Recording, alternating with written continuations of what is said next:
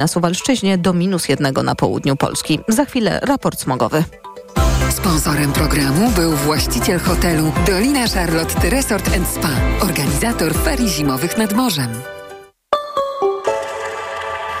W całym kraju można dziś bez obaw o jakość powietrza spędzać czas na zewnątrz. Nigdzie nie są przekroczone normy dla pyłów zawieszonych PM10 i PM2,5. Od spacerów skutecznie odstrasza nas jednak pogoda, bo niemal w całym kraju na wieczór prognozowane są opady deszczu i śniegu. Radio TOK FM. Pierwsze radio informacyjne. Wywiad polityczny. Karolina Lewicka, dzień dobry, witam Państwa. To jest wywiad polityczny. Przed Państwem mój Państwa gość Katarzyna Kotula, ministra do spraw równości Nowa Lewica. Dzień dobry. Dzień dobry pani redaktor, dzień dobry państwu. Zaczynamy od rzeczy najświeższej, choć nie po kompetencjach. Izba Kontroli Nadzwyczajnej i Spraw Publicznych Sądu Najwyższego. Ta sama, e, która przez CUE nie jest uznawana za sąd, uchyliła postanowienie marszałka Sejmu Szymona Hołowni w sprawie stwierdzenia wygaśnięcia mandatu posła Macieja Wąsika. Sam Wąsik cieszy się z tej decyzji. Dziękuję wszystkim za wsparcie. Stanisław Karczewski mu odpisuje na portalu X. Jesteśmy murem za wami. Pani komentarz polityczny? No, myślę, pani redaktor, tak sobie na gorąco, że trudno dzisiaj przeciętnemu obywatelowi jest pewnie zrozumieć tą zawiłość tej sytuacji, którą, z którą mamy dzisiaj do czynienia. E, I myślę sobie, że ta izba tak naprawdę jest dzisiaj izbą Prawa i Sprawiedliwości Sądu Najwyższego, bo na rzecz e, ludzi Prawa i Sprawiedliwości Zjednoczonej Prawicy ta izba działa. Będzie ich pewnie chronić za wszelką cenę i to jest naprawdę dzisiaj trudne zadanie odbudowywać wszystko to, co zostało przez ostatnie 8 lat zburzone. Sytuacja tak naprawdę z jednej strony jest i jasna, i niejasna. To znaczy, zgodnie z prawem, e, dzisiaj sytuacja wygląda tak, że ci panowie po prostu nie są posłami. Ale rozumiem także marszałka... I stało się to w momencie, kiedy zostali prawomocnie skazani. skazani. Znaczy, co do tego nikt nie powinien mieć wątpliwości. Tak mówi prawo, że... Ale marszałek Hołownia dzisiaj mówił, że teraz status e, pana Wąsika jest dla niego niejasny jednak, że czeka na dokumenty z Sądu Najwyższego. No tak. Y, y, Trudne jest wytłumaczenie tego, co się stało, trudne jest nawet prześledzenie tej ścieżki, którą drogą i do kogo i gdzie wędrowały te dokumenty, które z jednej strony by, były wysyłane przez marszałka Szymona Hołownię, z drugiej strony przez samych zainteresowanych. Status prawny wydaje się być dzisiaj jasny, tak? Panowie Wąsik i pan Kamiński nie są dzisiaj posłami, nie powinni w mojej ocenie pojawiać się na następnym posiedzeniu Sejmu, nie powinni brać udziału w głosowaniach i tu sytuacja po prostu powinna być jasna. Oczywiście możemy dyskutować o tym, jak odbudowywać rządy prawa e, i e, jak dokonywać zmian na takim gruncie, który wydaje się dzisiaj być jednym wielkim bagnem, w którym, no, rozumiem, że marszałek Hołownia też chciałby się e, posługiwać no, jakąś podstawą prawną co do tego, żeby później nie było wątpliwości, że te mandaty rzeczywiście zostały wygaszone. Sam mówił, że nie chce być przestępcą, ale mówił też pole minowe, bałagan, paranoja prawna. To chyba dobrze opisuje ten stan rzeczy, z jakim musimy się teraz pod względem prawnym borykać. Nie no tylko w sprawie Wąsika i Kamińskiego. No tak, to jest oczywiście jeden wycinek, o którym my dzisiaj mówimy. Ten chaos prawny, który zafundowało nam Prawo i Sprawiedliwość e, konsekwentnymi zmianami, które postępowały na przestrzeni ostatnich lat, doprowadziły właśnie do takiej sytuacji, w której dzisiaj jeden z tych panów wydaje się wciąż być posłem, a drugi nie, choć prawo stanowi inaczej. To znaczy musimy pamiętać, e, że to prawo stanowione zanim prawo Prawo i Sprawiedliwość przejęło rządy i dokonywało zmian niedemokratycznych, nielegalnych i wątpliwych na gruncie prawnym, wciąż powinno obowiązywać i w mojej ocenie powinniśmy e, odwoływać się do tego stanu po prostu pierwotnego, ale rozumiem decyzję marszałka Hołowni, choć pewnie oczekiwania wyborców i oczekiwania społeczeństwa są dzisiaj takie, żeby ten preceder, który mam wrażenie, że się rozkręca e, i zmierza w jakimś zupełnie nieznanym kierunku, ukrócić i po prostu ogłosić, ci panowie nie mają wstępu do Sejmu. No i taka jest deklaracja, jeżeli chodzi o Mariusza Kamińskiego ze strony marszałka Sejmu, że po prostu przepustka nie będzie działać. Jeżeli chciałby wejść do Sejmu, to tylko jako gość. No można oczekiwać, że ktoś z klubu parlamentarnego Prawa i Sprawiedliwości będzie chciał Mariusza Kamińskiego zaprosić. Ustawa o związkach partnerskich. Kiedy? Myślę, że to kwestia tylko kilku tygodni, dlatego że my chcemy e, przy tych konsultacjach społecznych, o których mówimy, położyć na stole tą ustawę, którą Lewica składała e, w 2020 20. roku, czyli w czasie kampanii prezydenckiej. Te dwie ostatnie ustawy, bo ta dwudziestoletnia historia to jest kilka ustaw o związkach partnerskich, ale wydaje się, że warte rozważenia są dwie ostatnie. Ustawa składana przez Lewicę, ustawa składana przez Nowoczesną. To 2018. Tak. I dlatego one są ważne, że szczególnie ta ustawa ostatnia, ustawa z 2020 roku, to jest ustawa pisana e, z organizacjami pozarządowymi, konsultowana z nimi także i dzisiaj tylko kwestia doprecyzowania, czy coś w tej ustawie jest do zmiany, czy też nie. No i kwestia szukania poparcia politycznego i decyzja polityczna, czy będzie to projekt rządowy, czy będzie to projekt poselski. Niezależnie od tego, tak jak mówił premier Donald Tusk jeszcze tej zimy, chcemy, żeby ta ustawa była gotowa. No tylko pani mówi, że to będzie pod koniec marca. To już będzie nie, wiosna. Ma, nie, nie żebym marcu, się czepiała. Nie, pani redaktor, w marcu ta ustawa będzie albo w Sejmie, albo będzie już w tej machinie rządowej procedowana i to mogę Państwu na pewno obiecać. Rozumiem, że jeżeli będzie to projekt rządowy, to wcześniej musi być zgoda wszystkich koalicjantów. Dokładnie. I dzisiaj tak naprawdę jedyną formacją polityczną, którą chcielibyśmy do tego przekonać, jest którą ja chciałabym przekonać, to jest oczywiście PSL i tam też te głosy są podzielone dzisiaj i, yy, jestem po rozmowie z e, prezesem Kosiniakiem Kamyszem, wicepremierem, który mówi otwarcie, że chciałby zobaczyć założenia tego projektu. Może ich przecież oczywiście nie pamiętać, tych ustaw składanych przez różne siły polityczne było dużo w dziewiątej kadencji, więc chcemy się spotkać z, z wicepremierem Kosiniakiem Kamyszem i próbować przekonać go do tego, że to jest naprawdę absolutne minimum. Powinniśmy dzisiaj rozmawiać o równości małżeńskiej, a nie rozmawiamy, rozmawiamy o związkach partnerskich. Mamy przełomowy wyrok Europejskiego Trybunału, który mówi jasno o tym, że brak uregulowania formalnego dla par jednopłciowych żyjących ze sobą. Te rodziny tęczowe w Polsce żyją, mieszkają, tworzą, e, tworzą rodziny, często wychowują dzieci, wspólnie prowadzą gospodarstwo domowe, a państwo ich nie zauważa, systemowo ich e, dyskryminuje. No nie mówiąc o tym, co działo się na przestrzeni ostatnich ośmiu lat, także w mediach publicznych. Słowa e, haniebne przedstawicieli Prawa i Sprawiedliwości, w tym ministra Czarnka, chyba wszyscy znają, nie trzeba ich dzisiaj tutaj przytaczać. I takie minimum, które możemy dzisiaj zrobić, to są związki partnerskie, które jak najszybciej zosta powinny zostać wprowadzone w życie. Ale skoro mówimy o tym projekcie Lewicy z 2020 roku, czyli takim, który ma już nawet długą brodę, można byłoby powiedzieć, to skąd taka wypowiedź wicemarszałka Sejmu Piotra Zgorzelskiego z Polskiego Stronnictwa Ludowego, który mówi tak, z projektem o związkach partnerskich jest trochę jak z Yeti. Wszyscy mówią, nikt nie widział, nie wiemy, co w tej ustawie będzie, trudno mówić o stanowisku.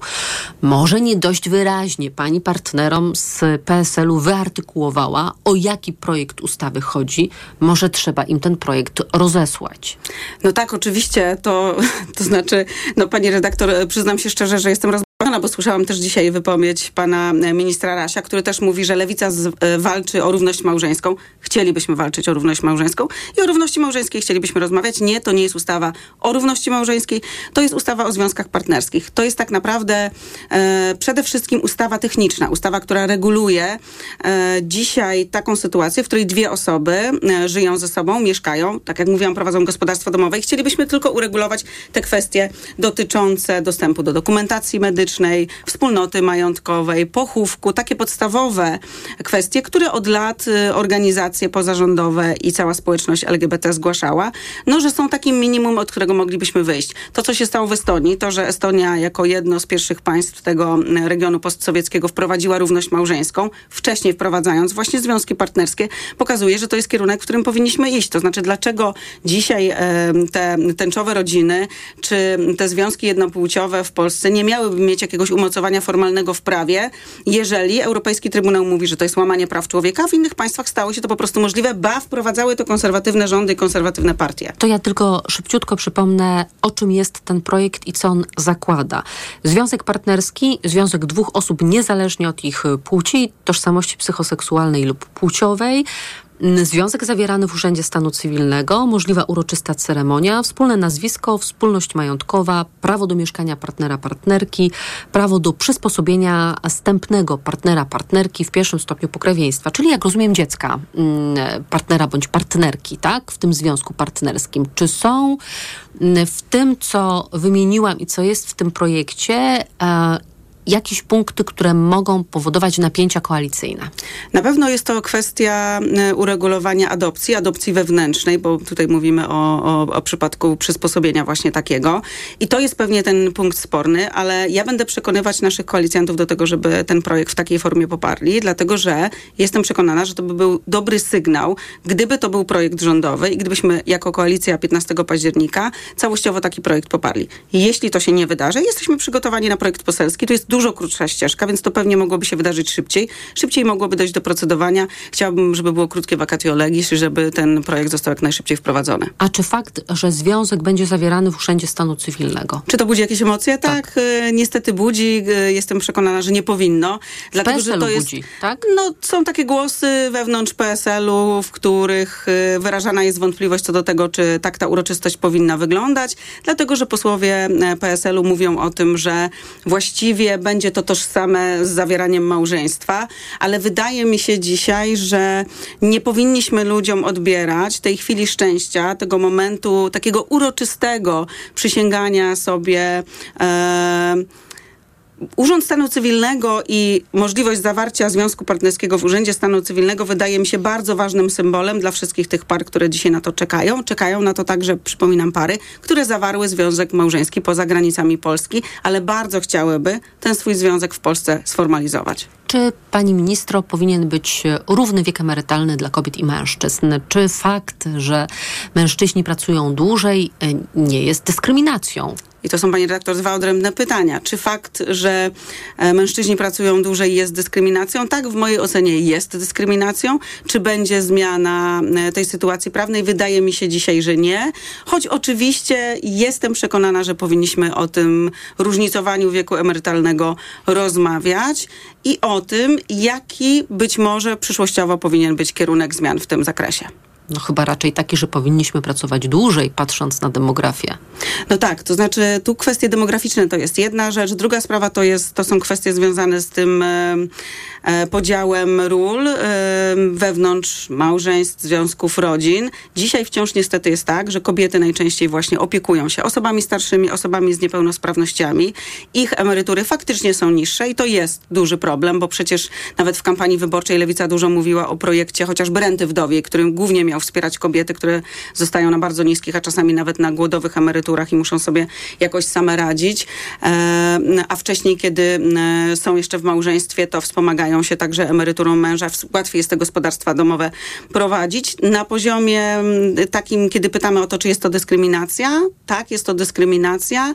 Nie planujemy żadnych zmian e, na ten moment w tym zakresie, choć przyznam się szczerze, że, że w ciągu kilku miesięcy pewnie ogłosimy jakieś prace zmierzające do tego, tego, żeby tą sprawę bliżej zbadać.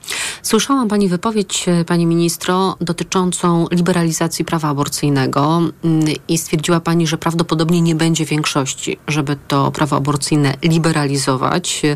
Mam przed sobą list Fundacji Federa do premiera Donalda Tuska, e, gdzie prezeska tejże fundacji przypomina, że cały czas w Polsce trwa piekło kobiet i że obietnice ze strony Koalicji Obywatelskiej, ale także Lewicy, które padały w kampanii wyborczej, były jednoznaczne. Tak? Aborcja dostępna do 12 tygodnia. No i co teraz, kiedy tej większości nie ma? To z czym do wyborców? Znaczy ja bardzo żałuję, że faktycznie minimum dekryminalizacja, o którą zabiegała bardzo lewica, nie znalazła się w umowie koalicyjnej, bo skoro mogliśmy w umowie koalicyjnej zapisać na, na przykład zmiany dotyczące kodeksu karnego i wpisania mowy nienawiści do kodeksu karnego i co do tego mogliśmy się umówić i znaleźć to poparcie, to jestem przekonana, że można było zrobić tak także z dekryminalizacją albo z depenalizacją, bo Ale tu też możemy mówić przeciwnicy twierdzili, że jak to będzie e, nieścigane z e, urzędu prawnie, no właściwie będzie to takie wprowadzenie liberalizacji, tylko że tylnymi drzwiami. Był projekt Lewicy, który był składany przez Lewicę przez e, wtedy posłankę Magdalenę Biejat, zaraz po wyroku Trybunału Konstytucyjnego. To był projekt depenalizacji, niepełnej dekryminalizacji. Chcielibyśmy wykreślenia artykułu 152. Jako Lewica mówimy o tym otwarcie. To by było tak naprawdę dzisiaj najłatwiejsze, ale jeśli nie, to możemy rozmawiać także o depenalizacji, czyli o tym, żeby do tego 12 tygodnia sobie jednak ten, ten czas y, określić, no odwzorowując to na przykładzie ustawy liberalizującej prawo aborcyjne, tak, żeby osoby, które pomagają kobietom nie były karane. To by była przede wszystkim ulgę dla kobiet, dla najbliższych, bo to najczęściej są osoby bliskie, koleżanki, koledzy, znajomi, mąż, e, przyjaciel czy przyjaciółka, którzy kobietom pomagają, którzy są ścigani z artykułu 152, no ale przede wszystkim są także lekarze, którzy mówią o tym efekcie mrożącym i dzisiaj... E, ale jakie są na to szanse?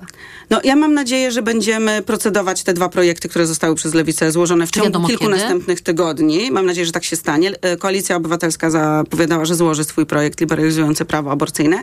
Pomiędzy tym wszystkim są takie zmiany, które na poziomie współpracy mojej z minister zdrowia Izabelą Leszczyną będziemy mogły wprowadzić i mam nadzieję, że to się stanie. Musimy dzisiaj dążyć do tego, żeby przede wszystkim rozliczać szpitale z tego, czy wywiązują się z kontraktów, bo dzisiaj nawet na gruncie obowiązującego prawa często kobiety nie mają dostępu do przerywania ciąży, choć zgodnie z prawem mogłyby tę ciążę przerwać. Katarzyna Kotula, ministra do spraw równości Nowa Lewica. Bardzo dziękuję za rozmowę. Bardzo dziękuję. Państwa zapraszam na informacje.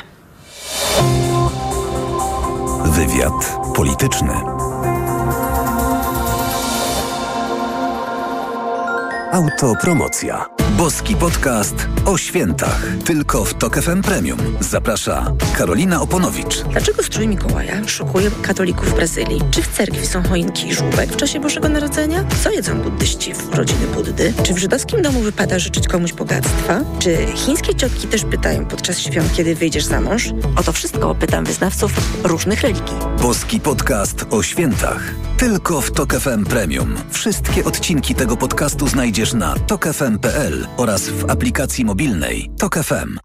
Autopromocja. Reklama. Szukasz oszczędnych i niezawodnych samochodów dostawczych dla firmy? Postaw na Forda w limitowanej wyprzedaży rocznika. Teraz dostawcze modele Forda dostępne od ręki z mistrzowskimi rabatami aż do 44 tysięcy złotych netto. Ford. Najlepszy wybór dla Twojego biznesu. Szczegóły u dealerów Forda i na Ford.pl. Skoda ogłasza wyprzedaż rocznika 2024. Nie przesłyszeliście się. Rocznika 2024. I jesteś rok do przodu.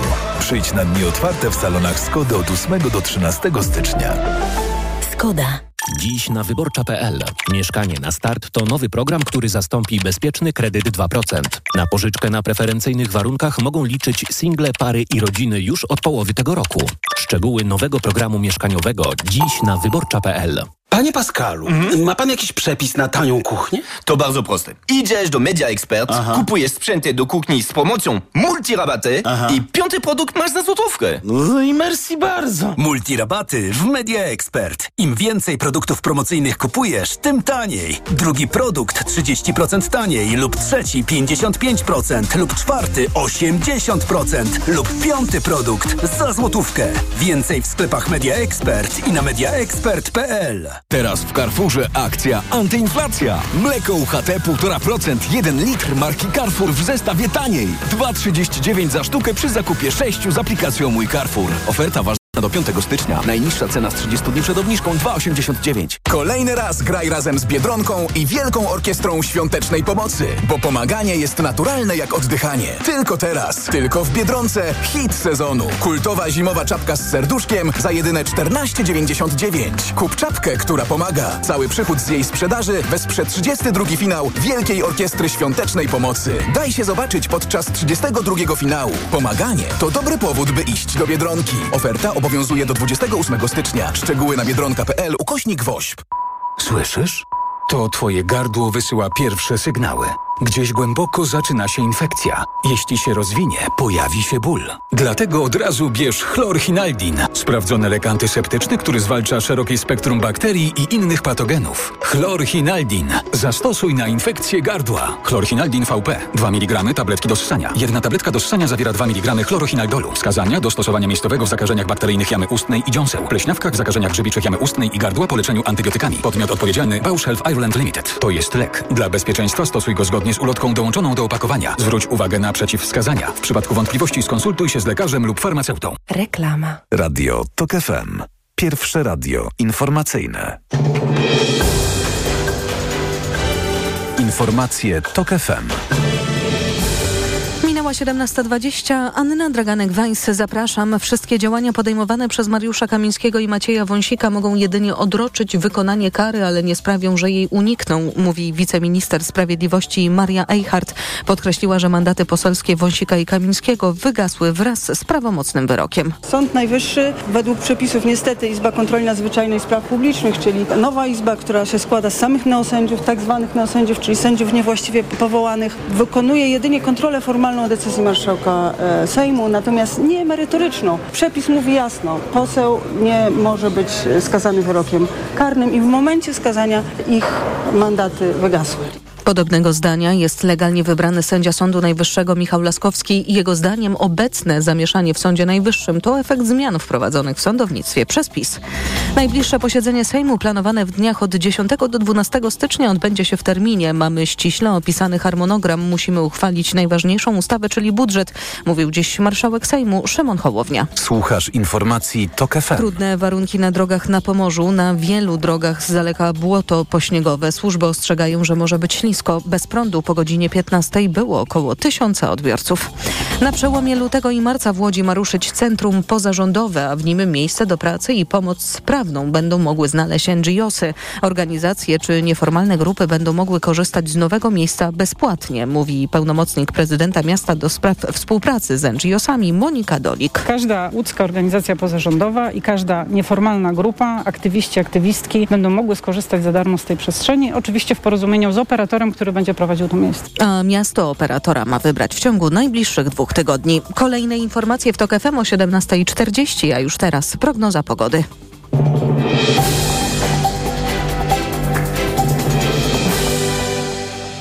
Sponsorem programu jest właściciel hotelu Dolina Charlotte Resort Spa, organizator ferii zimowych nad morzem. Pogoda. W nocy na Pomorzu popada śnieg, w pozostałych regionach deszcz i deszcz ze śniegiem. Na termometrach od minus 14 stopni na Suwalszczyźnie do minus 1 na południu Polski. Sponsorem programu był właściciel hotelu Dolina Charlotte Resort Spa, organizator ferii zimowych nad morzem. Radio TOK FM. Pierwsze radio informacyjne. Wywiad polityczny. Profesor Marcin Matczak jest z nami, Wydział Prawa i Administracji Uniwersytetu Warszawskiego, także Zespół Ekspertów Prawnych Fundacji Batorego. Dzień dobry, panie profesorze. Dzień dobry. Jeżeli pan pozwoli, to ja na początku w najprostszy z możliwych sposobów powiem, co się stało i o czym będziemy mówić, a potem wkroczy pan ze swoją fachową wiedzą i wytłumaczy nam, jak rozumieć te wszystkie wypadki. No to przypominam, szanowni państwo, że marszałek Sejmu wygasił mandaty posłów Kamińskiego i Wąsika po tym, jak zostali oni prawomocnie skazani. Oni się odwołali.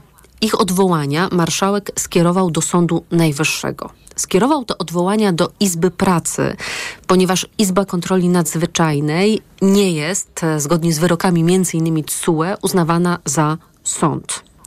Prezes Izby Pracy wyznaczył składy osobne dla Kamińskiego, osobne dla Wąsika. Wąsikowi w wyniku losowania przypadł neosędzia i do składu dołączono kolejnych dwóch neosędziów. I ten neosędzia, wyznaczony w wyniku losowania, uznał, że Izba Pracy nie może się zajmować tą sprawą i skierował ją do Izby Kontroli Nadzwyczajnej. A ta uznała, że Wąsik został w 2015 roku ułaskawiony przez prezydenta raz na zawsze, czyli że jest ułaskawiony i że jest posłem. Panie profesorze, proszę nam to wszystko wytłumaczyć. I jaki jest stan rzeczy? E, proszę pani, ja nie wiem, czy ja powinienem to tłumaczyć. Dzisiaj przeczytałem komentarz e, bardzo mądry pani profesor Łętowskiej, która powiedziała, że jeżeli komentuje się normalny mecz piłki nożnej, który przebiega według normalnych reguł, to to może być przyjemność, to może być doświadczenie estetyczne, to może być doświadczenie ważne dla wszystkich. Natomiast kiedy człowiek ma komentować bójkę, bo w takich kategoriach trzeba to rozpatrywać, czyli coś, co z prawem w ogóle nie ma wspólnego, tylko jest po prostu przepychaniem się ludzi, którzy uważają się za sędziów, y, wykorzystywaniem pewnych trików prawnych, to to nie jest ani przyjemność, ani estetyczne doświadczenie, więc być może trzeba by było spuścić na tym, nad tym zasłonę milczenia. Ale oczywiście rozumiem, że wszyscy jesteśmy głodni jakiegoś rozjaśnienia całej tej sytuacji i wydaje mi się, że jedyne co mogę powiedzieć, to to, że Izba Kontroli Nadzwyczajnej nie jest sądem. To jest jasne i to pani stwierdziła. W związku z tym ja jako obywatel, ja jako prawnik, ja się nie przejmuję tym, co oni mówią i to, co robią. Tym, co robią. To, to są przebierańcy w rozumieniu prawnym e, i tak to trzeba traktować. Oczywiście, biorąc pod uwagę to, że w naszym państwie, w różnych miejscach zostali ulokowani ludzie, którzy mogą być lojalni wobec yy, poprzedniego rządu, wobec Prawa i Sprawiedliwości i mogą chcieć brać na poważnie to, co mówi ta Izba, jeszcze jakby siła ich oddziaływania, tych przebierańców może jeszcze trochę e, potrwać, ale moim zdaniem ona nie będzie trwała wiecznie. Rację mają ci prawnicy, którzy mówią, że to wygaszenie mandatów e, nastąpiło automatycznie i to, co zrobił pan marszałek Hołownia, to było tylko stwierdzenie tego, że tak się stało. Jest oczywiste, że to, co zrobił prezydent w stosunku do tych dwóch panów nie mogło być skuteczne, dlatego że oni jeszcze nie byli skazani i, i to także jest oczywiste. I myślę, że my po prostu ja powiem pani, jak ja do tego podchodzę osobiście. To znaczy, mnie to oczywiście bardzo też irytuje, że sprawy nie idą właściwym y, tokiem, że tutaj nie mamy jasności, że nagle właśnie się pojawiają sądy prawdziwe i sądy nieprawdziwe, rzeczywiście sędziowie i przebierańcy. Ale ja do tego podchodzę z pewnym spokojem, bo chciałbym y, bardziej się skupić nawet nie na aspekcie prawnym, bo jak powiedziałem, to z prawem nie ma nic wspólnego. Chciałbym spojrzeć na tych ludzi, właśnie na pana Kamińskiego i Wąsika i, i moim zdaniem zatrzymać się przez chwilę na nich a w szczególności na tym geście Kozakiewicza, który pan Kamiński y, wykonał. Moim zdaniem to jest kwintesencja rządów Prawa i Sprawiedliwości zniszczenia państwa prawa. Oto człowiek, który jest przestępcą, który został skazany, pokazuje gest Kozakiewicza wszystkim Polakom, pokazuje państwu polskiemu gest Kozakiewicza, który mówi nic mi nie zrobicie, bo ja jestem ze specjalnej kasty, ja jestem kimś specjalnym. Wprawdzie mówiliśmy, w pewnym sensie mówi Kamiński, że to po drugiej stronie jest kasta, ale tak naprawdę my jesteśmy prawdziwą kastą. To my możemy wchodzić na cmentarze, mimo że wy nie możecie, bo musicie przestrzegać prawa. To my nie musimy iść do więzienia, nawet jak jesteśmy skazani, mimo że ty, zwykły Polaku, szaraku, musisz do więzienia iść, jeżeli zostaniesz skazany. I ja myślę, że to jest ważniejsze, wie pani, bo my tego nie rozstrzygniemy na poziomie reguł prawa, bo, bo tutaj jest za duży bałagan. My to możemy moim zdaniem rozstrzygnąć na podstawie spojrzenia. Każdy Polak musi na to spojrzeć. Musi sobie odpowiedzieć, czy ja chcę takiego państwa, w którym ktoś popełnia przestępstwo, zostaje skazany, a potem pokazuje mi gest Kozakiewicza i całej Polsce pokazuje gest Kozakiewicza i traktuje się specjalnie. I ja na tym się teraz skupiam. Wydaje mi się, że jak my to trochę pooglądamy, jak zobaczymy tego Jarosława Kaczyńskiego dzwoniącego o trzeciej w nocy do prezesa telewizji, przez co pokazuje, że nie ma niezależnej telewizji, nigdy nie było niezależnej telewizji pod ich rządami. Jak popatrzymy na tego Kamińskiego, jak jeszcze popatrzymy na inne takie gesty, to nagle ta sprawa nam się objawi we właściwym że tak powiem, świetle. To nie jest sprawa prawna, to nie jest sąd, to są udawacze. To jest obraza tak naprawdę dla zdrowego rozsądku, co się tutaj dzieje. Obraża ten zdrowy rozsądek prezydent, obraża go Kamiński, obraża ten neosędzia, który zrobił to, co zrobił. Trzeba to przeczekać, obserwować i patrzeć, jak mogłoby wyglądać państwo, bo proszę sobie wyobrazić, że to wszystko by się działo, gdyby PiS był przy władzy i mieć nadzieję, że to państwo z ich marzeń wymrze za moment i będziemy mieli w miarę państwo normalne. Ja mam taką nadzieję i tym się karmię. Tylko myślę, że będzie to trwało jeszcze przynajmniej kilka miesięcy. Mam nadzieję, że nie lat. Przypominają mi się te wszystkie przestrogi ekspertów, w tym także pana profesora, kiedy PiS dokonywał zamachu na praworządność. Państwo mówili, że konsekwencje tego, co robił PiS przez ostatnich 8 lat, zostaną z nami na długo i że potem stopień skomplikowania tej rzeczywistości prawnej, a do tego skomplikowania PiS doprowadził celowo, bo w mętnej wodzie łatwiej łowić ryby, będzie bardzo trudny do odwrócenia, bo teraz doskonale wiemy, że funkcjonujemy w takich dwóch równoległych rzeczywistościach. Jest rzeczywistość prawa i sprawiedliwości, które mówi, że ta Izba Kontroli Nadzwyczajnej potwierdziło, że Maciej Wąsik jest posłem i że jest ułaskawiony, a więc nie jest prawomocnie skazany. I jest rzeczywistość, o której Pan powiedział i którą my znamy, rozumiemy i akceptujemy, tak? Czyli ta rzeczywistość, w której CUE czy Trybunał Praw Człowieka orzekły, że Izba Kontroli Nadzwyczajnej nie jest sądem, więc jej orzeczenie nie jest orzeczeniem. Ona nie, ono nie ma żadnej mocy prawnej. Tylko, że my jesteśmy nadal w jednym państwie.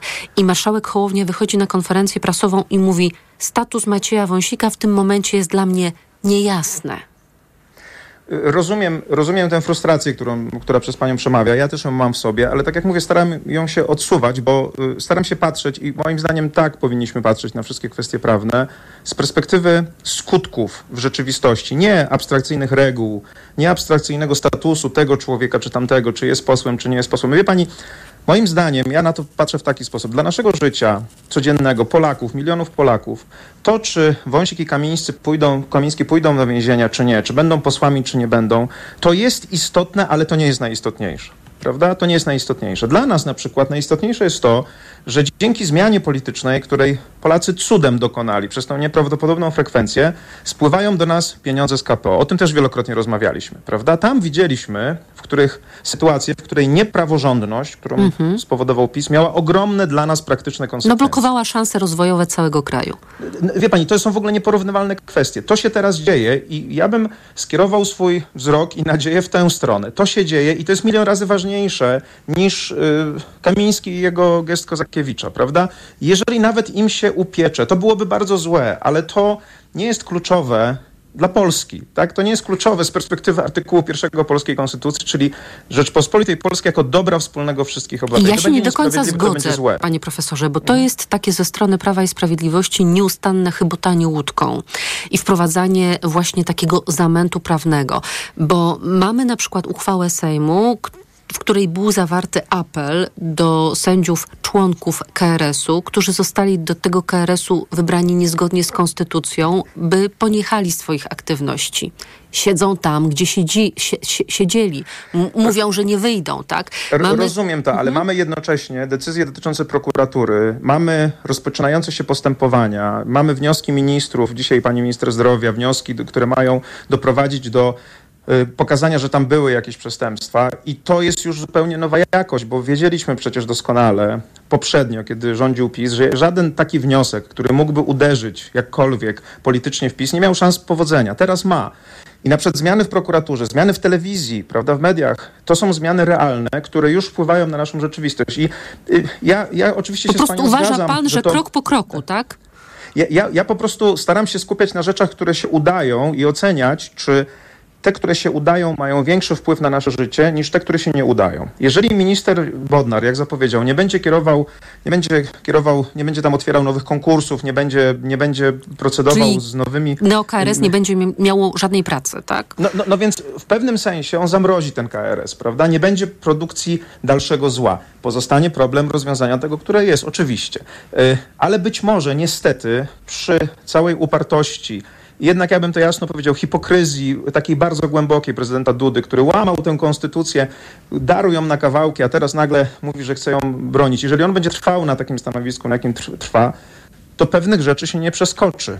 Prawda? I nie, nie da się niektórych ustaw uchwalić czy przepchać. I znowu będziemy musieli się zastanawiać, czy to, co się udało, ma dla nas większe praktyczne konsekwencje jako dla Polaków, jako dla Polski, czy nie.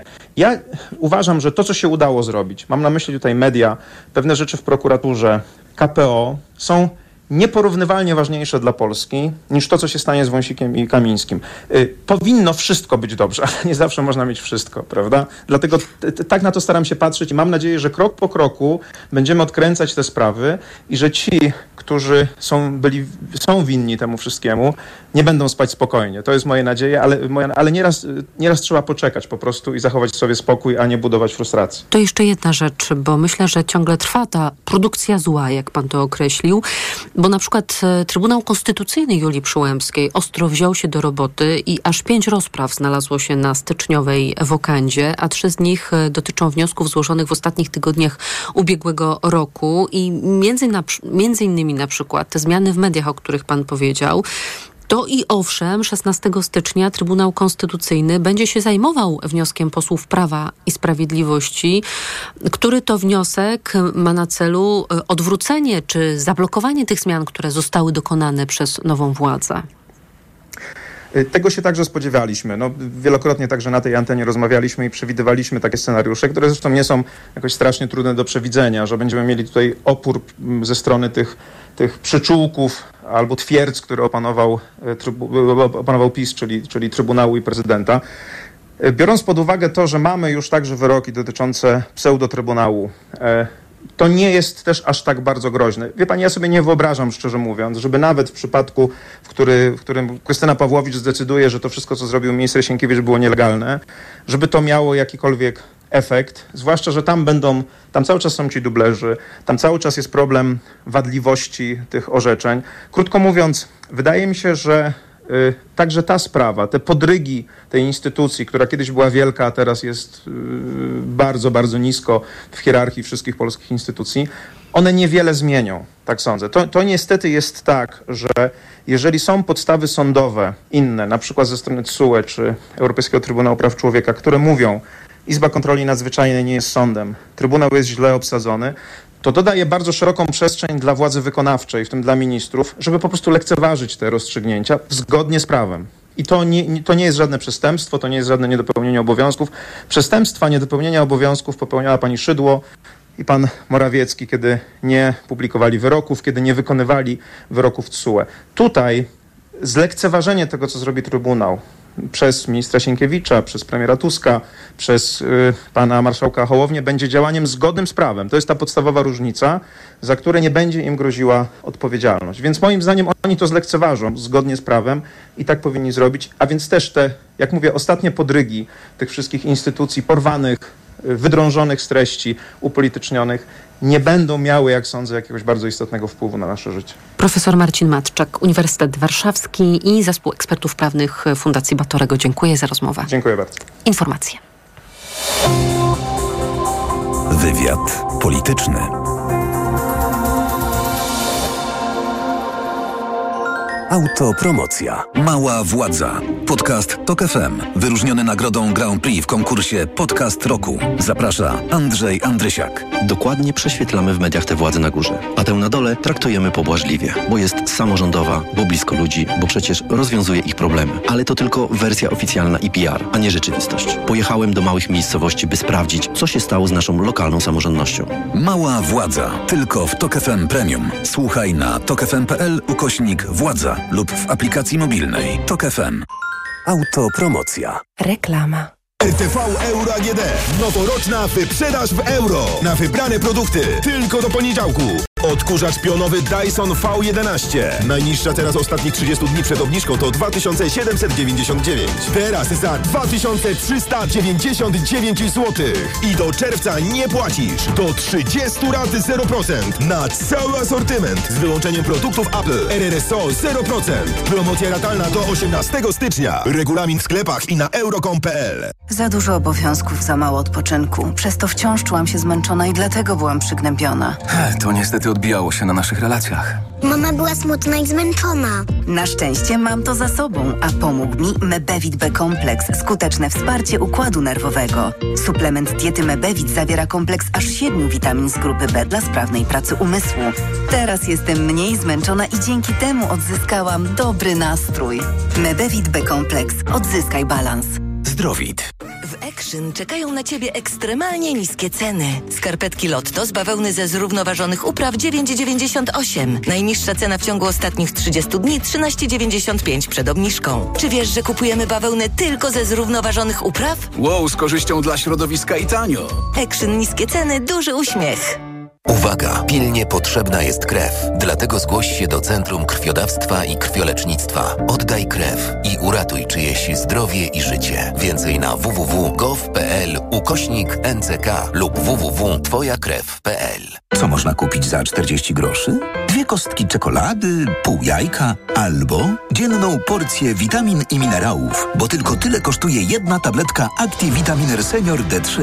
Suplementy diety Activitaminer Senior D3 to witaminy i minerały wzbogacone aż o 2000 jednostek witaminy D3, tak potrzebnej jesienią i zimą. Activitaminer Senior D3 znajdziesz w swojej aptece w bardzo dobrej cenie. Witamina D pomaga w prawidłowym funkcjonowaniu układu odpornościowego. Aflofarm. Więcej na vitaminer.pl. Wiesz, Marian, Hmm? że podobno jaki początek, taki cały rok? Dlatego powinniśmy go zacząć od... Czyszczenia magazynów Media Expert. No tak. Ostatni dzień czyszczenia magazynów w Media Expert. Na przykład ekspres automatyczny Siemens. Najniższa cena z ostatnich 30 dni przed obniżką 3099 zł 99 groszy. Teraz za jedyne 2599 z kodem rabatowym taniej o 500 zł.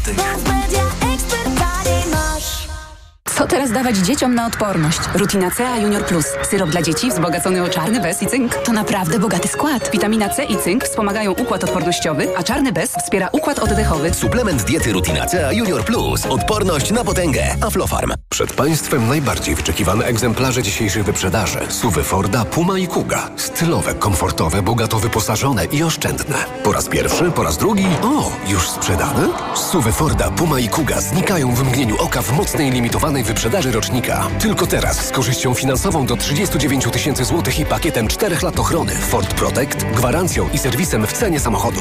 Nowoczesne Fordy, Puma i Kuga. Pospiesz się, takie okazje nie lubią czekać. Zapraszamy do dealerów Forda i na Ford.pl. Reklama. Radio TOK FM. Pierwsze radio informacyjne. Informacje TOK FM. Minęła 17.41. Anna Draganek-Weiss, zapraszam. Utworzona przez PiS Izba Kontroli Nadzwyczajnej Spraw Publicznych Sądu Najwyższego uchyliła postanowienie marszałka Sejmu w sprawie stwierdzenia wygaśnięcia mandatu posła Macieja Wąsika. Były wiceszef CBA w grudniu został skazany prawomocnym wyrokiem na dwa lata pozbawienia wolności w związku z. Tak aferą gruntową. Taki sam wyrok usłyszał też Mariusz Kamiński. Tak dzisiejszą decyzję Izby Kontroli komentował marszałek Sejmu Szymon Hołownia. Status pana Mariusza Kamińskiego jest jasny. Obowiązuje wobec niego postanowienie marszałka Sejmu o wygaśnięciu mandatu poselskiego. W związku z powyższym pan Mariusz Kamiński nie powinien, ja zwracałem się z prośbą w tej sprawie, ale panowie nie zastosowali się do tej prośby, pełnić e, żadnych funkcji, żadnych obowiązków wynikających z mandatu poselskiego. A jeśli chodzi o Macieja Wąsika, to marszałek zapewnił, że zabierze głos, gdy trafią do niego wszystkie dokumenty w tej sprawie. Niemieccy posłowie wezwali rząd do odpowiedniego zaopatrzenia Ukrainy w uzbrojenie. Chodzi między innymi o pociski manewrujące Taurus. Ma to związek z ostatnimi rosyjskimi nalotami na Ukrainę. Od końca grudnia Rosja kontynuuje ataki na miasta. Do tej pory zginęło w nich kilkudziesięciu cywilów. Słuchasz informacji TOK FM. A na ich koniec jeszcze drogowcy, którzy ostrzegają kierowców przed śliskimi ulicami. W wielu miejscach na drodze szklanka, miejscami leży na nich błoto pośniegowe. Najtrudniejsza sytuacja jest na terenie województw warmińsko-mazurskiego, podlaskiego i pomorskiego. Pogoda. W nocy na Pomorzu popada śnieg, w pozostałych regionach deszcz i deszcz ze śniegiem. Na termometrach od minus 14 stopni na Suwalszczyźnie do minus 1 na południu Polski. Radio TOK FM. Pierwsze radio informacyjne. Wywiad polityczny. Profesor Roman Kuśniar jest z nami, kierownik Katedry Studiów Strategicznych Uniwersytetu Warszawskiego. Panie profesorze, dzień dobry. Dzień dobry pani redaktor, dzień dobry państwu. Tuż przed świętami ukazał się w Rzeczpospolitej pański tekst dotyczący wojny rosyjsko-ukraińskiej i pisze pan w nim, że, że to nie błędy popełnione przez ukraińską armię na froncie były przyczyną fiaska tej ukraińskiej kontrofensywy w roku ubiegłym, na którą tak liczono, że podstawową przyczyną była, i tu dokładny cytat, nadrzędność logiki wojskowej nad polityczną, czyli Czyli no, brak, chodzi o brak przemyślenia przez stronę ukraińską, ale także przez państwa wspierające Ukrainę e, w czasie pomiędzy zakończeniem działań wojennych jesienią 2022 e, roku, a wiosną poprzedniego roku, e, przemyślenie szans możliwej kontrofensywy. Myśmy rozmawiali z panią redaktor gdzieś na przełomie listopada, grudnia 2022 roku na ten temat ja wtedy powiedziałem, że jest mała szansa, żeby po tej przerwie Ukraina odzyskała, no może jakieś niewielkie terytoria, ale żeby mogła uzyskać jakieś znaczące, czy znacząco odbić utracone wcześniej terytorium. Dlaczego? Dlatego, że Rosja miała czas na to, żeby zbudować pas nieprawdopodobnie mocnych takich umocnień obronnych, które będą bardzo trudne do pokonania przez Ukrainę. To się potwierdziło. Ten pas umocnień to jest najsilniejszy pas umocnień, jaki powstał w Europie po zimnej wojnie. E, wcześniej tylko coś takiego istniało wzdłuż żelaznej kurtyny.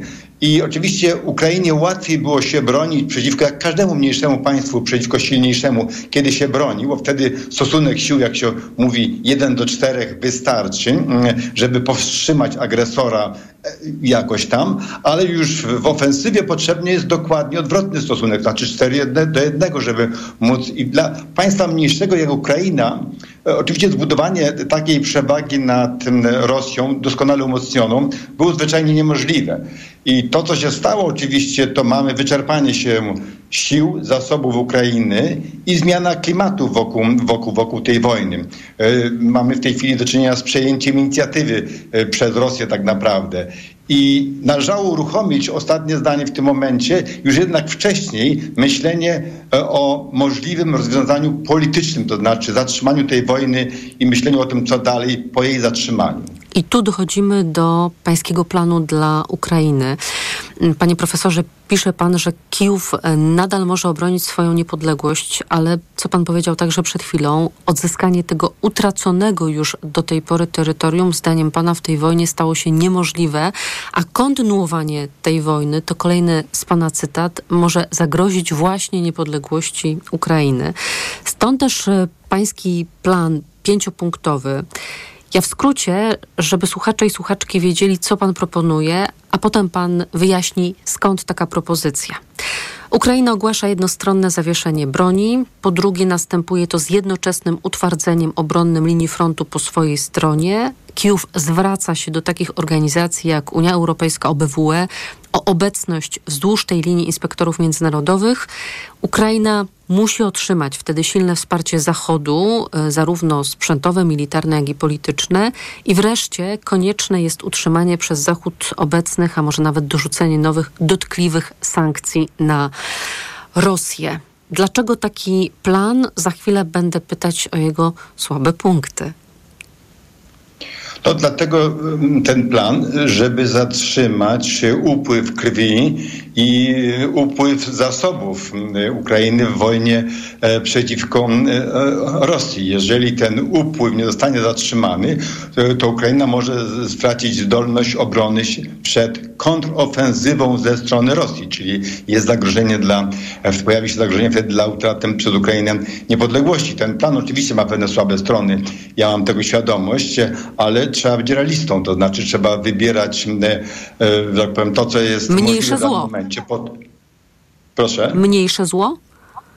E, no trochę tak, trochę tak. Ja mówię o, o, o, o, zatrzymaniu tej wojny i jakby no, nie tyle utracie, ale niezdolności do odzyskania e, przez Ukrainę utraconego terytorium w tej wojnie. To znaczy w wojnie toczonej przez złego człowieka, jakim jest Władimir Putin. E, co będzie potem, nie wiemy. Są liczne przykłady w Europie i na świecie, iż kraje, które traciły terytorium w jednej wojnie, odzyskiwały je albo w sposób pokojowy, albo poprzez właśnie wojnę w kolejnej wojnie. Także to nie przekreśla, że tak powiem, perspektyw E, czy szans na odzyskanie utraconego terytorium przez Ukrainę w przyszłości. No to zagrożenia, które sobie wynotowałam na marginesie tego pańskiego tekstu i propozycji na prędce, yy, streszczę je tak.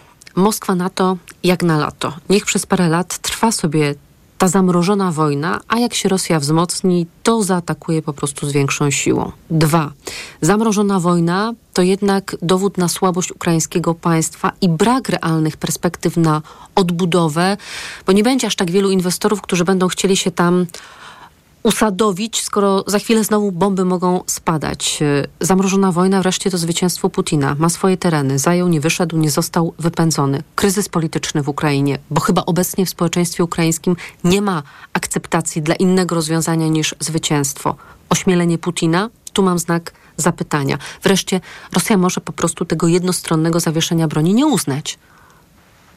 No tak, ale tam są te także punkty, które nie zostały wcześniej przez panią redaktor rozwinięte wystarczająco po to, żeby zrozumieć cały ten kontekst. To znaczy wraz z zatrzymaniem tej wojny Ukraina otrzymuje e, potężne czy wystarczające wzmocnienie e, jej bezpieczeństwa e, ze strony Zachodu. I tutaj, że tak powiem, kiedy, kiedy działania wojenne są zatrzymane, e, Zachód może tam nawet, znaczy mamy, tak jak powiedziałem, rozmieszczone obecność międzynarodową wzdłuż linii zawieszenia broni i następuje jednocześnie gigantyczne wzmocnienie potencjału obronnego przez Ukrainę w taki sposób, żeby Rosja nie mogła nawet marzyć o tym, żeby zrobić jakikolwiek postęp ofensywny w agresji przeciwko Ukrainie w przyszłości. Mam na myśli nie tyle gwarancje ze strony, nie tyle członkostwo w NATO, bo to jest w tej chwili niemożliwe, póki trwa wojna, ale niezależnie od członkostwa NATO Ukraina może uzyskać realne gwarancje bezpieczeństwa ze strony państw zachodnich, które będą tak samo wystarczające, tak samo mocne, jak gdyby była w NATO. Plus oczywiście rozpoczęcie pracy nad przyłączaniem Ukrainy do Unii Europejskiej. Pokój daje W tej okrojonej wersji Ukrainy, tak? Jak rozumiem. Proszę? W tej okrojonej wersji Ukrainy. Tej okrojonej wersji, no, mamy Cypr w okrojonej wersji, który jest członkiem Unii Europejskiej, prawda? To nie jest jedyny przykład. Mamy Mołdawię, która rozpoczyna niedługo rozmowy akcesyjne i pewnie stanie się członkiem Unii Europejskiej za jakiś czas w okrojonej wersji. Także to nie jest precedens.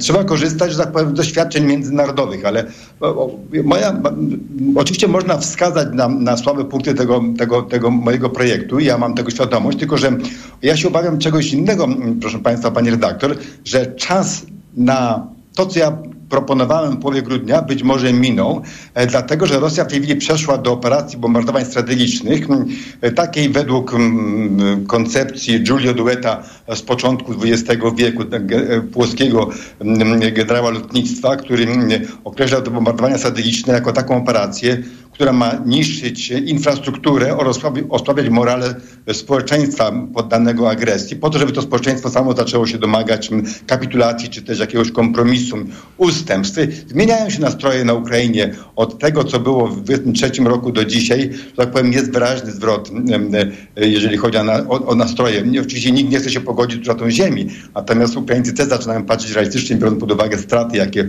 Ukraina ponosi. Nie, nie ma chętnych przecież do, do, do, do czego? Uciekają młodzi Ukraińcy przed czym? No przed tym, przed pójściem przed na front. mobilizacją, oczywiście, przed wojskiem. Jasna Także sprawa. A jeszcze jeden aspekt. Krew, Putin jest przed wyborami i presja wojskowa na Ukrainę może e, w tej chwili rosnąć. I biorąc pod uwagę to, co się już do tej pory stało, Ukraina może nie być w stanie utrzymać nawet tej linii frontu, e, która, znaczy miejmy nadzieję, że, że ją utrzyma. Myślę, że e, ten, ten apel ministra Sikorskiego jest jak najbardziej na miejscu, to znaczy zarówno jeżeli chodzi o doposażenie Ukrainy w pociski, rakiety dalekiego zasięgu po to, żeby Ukraina mogła razić zaplecze rosyjskie na daleką odległość. To jest bardzo ważne. Rosjanie muszą czuć tę wojnę po swojej stronie, a z drugiej strony uszczelnić y, ukraińskie niebo. I tutaj propozycja Sikorskiego absolutnie jest, jest, jest, jest punkt. Mam nadzieję, że, że pójdą za tą działania e, państw zachodnich, bo dla Zachodu to jest tak, że wprawdzie Zachód nie toczy wojny z Rosją, ale dla Rosji to jest wojna z Zachodem. I teraz porażka oczywiście Ukrainy w tej wojnie Rosji z Zachodem, bo tak to Rosja widzi, to porażka Zachodu także w sensie jego koncepcji ładu międzynarodowego tutaj w tej części świata, czy bardziej globalnie. Na to sobie Zachód nie może pozwolić. W związku z tym myślę, że Zachód jest w stanie obronić Ukrainę, ale niekoniecznie jest ją w stanie tak doposażyć, czy tak wzmocnić, bo to mogą zrobić tylko wyłącznie sami Ukraińcy, oczywiście przy wsparciu Zachodu, żeby odzyskać mm, e, to terytorium, które w pełni przynajmniej odzyskać w tej chwili to terytorium, które Ukraina mm, utraciła w pierwszej fazie wojny. Te fasadowe wybory prezydenckie w Rosji to marzec tego roku. Ja jeszcze o ten Zachód chciałabym dopytać, bo na marginesie pańskiego artykułu wypisałam także mocne strony tego planu i do e, rzeczy na plus e, zaliczyłam ucieczkę przed zmęczeniem Zachodu. Tylko mm, tak sobie myślę, bo wiemy, że zmieniają się te nastroje. Wiemy, jaka jest blokada ze strony republikanów w Stanach Zjednoczonych, by nie było więcej pieniędzy mm, dla Ukrainy. Y, Wiemy, że Putin grał na czas i że chyba mu się to niestety udaje. Więc myślałam sobie, czy ten pański plan nie jest też właśnie taką próbą ucieczki przed tym Zachodem, który jest już zmęczony wojną w Ukrainie. Chociaż ostatnio premier Tusk mówił, że on już nie może słuchać tych polityków, którzy twierdzą, że oni są zmęczeni. To prawda, bo to Ukraińcy mają być prawo zmęczeni. Natomiast ja myślę tak, że, że z jednej strony jest to zmęczenie, ponieważ e, no, trzeba to docenić. Zachód e, gigantycznie wzmacnia Ukrainę, ponosi spore tego koszty. Z drugiej strony oczywiście ten entuzjazm, który e, był wzbudzony moim zdaniem całkowicie nierealistycznie, jeżeli chodzi o możliwe sukcesy kontrofensywy, no wygasł, bo jest takie poczucie, że no, jednak jest fiasko. Jeżeli nie fiasko, to przynajmniej mamy do czynienia z zastojem, impasem, a więc poniżej oczekiwań. Ale natomiast jestem przekonany, przekonany, tak wynika to z, z tego, co, co czytam, co słyszę, że Zachód posiada w dalszym ciągu determinację, jeżeli chodzi o obronę Ukrainy przed możliwą e, porażką, to znaczy mm, przed jakimś dalszą ofensywą Rosji. Chodzi o obronę Ukrainy, jej niepodległości oraz jej statusu jako państwa, które staje się powoli e, częścią tej wspólnoty państw Zachodu, a więc państwa demokratycznego, państwa niezależnego od Rosji. W tym sensie oczywiście Rosja ponosi porażkę, ponieważ nawet zabierając Ukrainie. 18% jej terytorium, nie jest w stanie przeprowadzić swoich strategicznych celów, mianowicie zwasalizowania Ukrainy, narzucenia jej marionetkowego rządu, odebrania jej e, perspektywy członkostwa w Unii Europejskiej, włączenia się w blok państw zachodnich. Na razie Ukraina nie zmienia swojego celu strategicznego, a tym celem strategicznym jest odzyskanie całości terytorium, które zostało e, przez Rosję zagarnięte także podczas tej pierwszej inwazji w roku 2014, choć z drugiej strony po kontrofensywie, która no nie zakończyła się tak, jak Ukraińcy by sobie tego życzyli. Kijów deklaruje przejście do obrony, czyli na razie mamy taki pad wojny na wycieńczenie, o czym zresztą pan profesor też w swoim artykule w Rzeczpospolitej pisał. Panie profesorze, bardzo dziękuję. Roman Kuśniar, kierownik Katedry Studiów Strategicznych Uniwersytet Warszawski, był moim państwa gościem. Dziękuję za rozmowę. Dziękuję bardzo, dziękuję pięknie, kłaniam się. Program przygotował Tomasz Krzemiński, wydawała Karolina Kłaczyńska, zrealizował go Adam Szuraj, za chwilę TOK 360 i Adam Ozga. Powita Państwa w tym programie. Ja życzę dobrego wieczoru i do usłyszenia.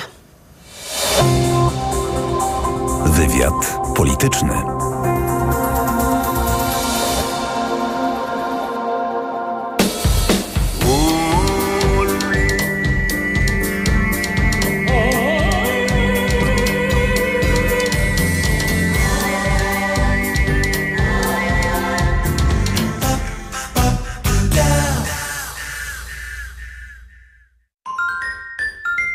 Pierwsza autostrada na świecie powstała w Stanach Zjednoczonych w 1908 roku.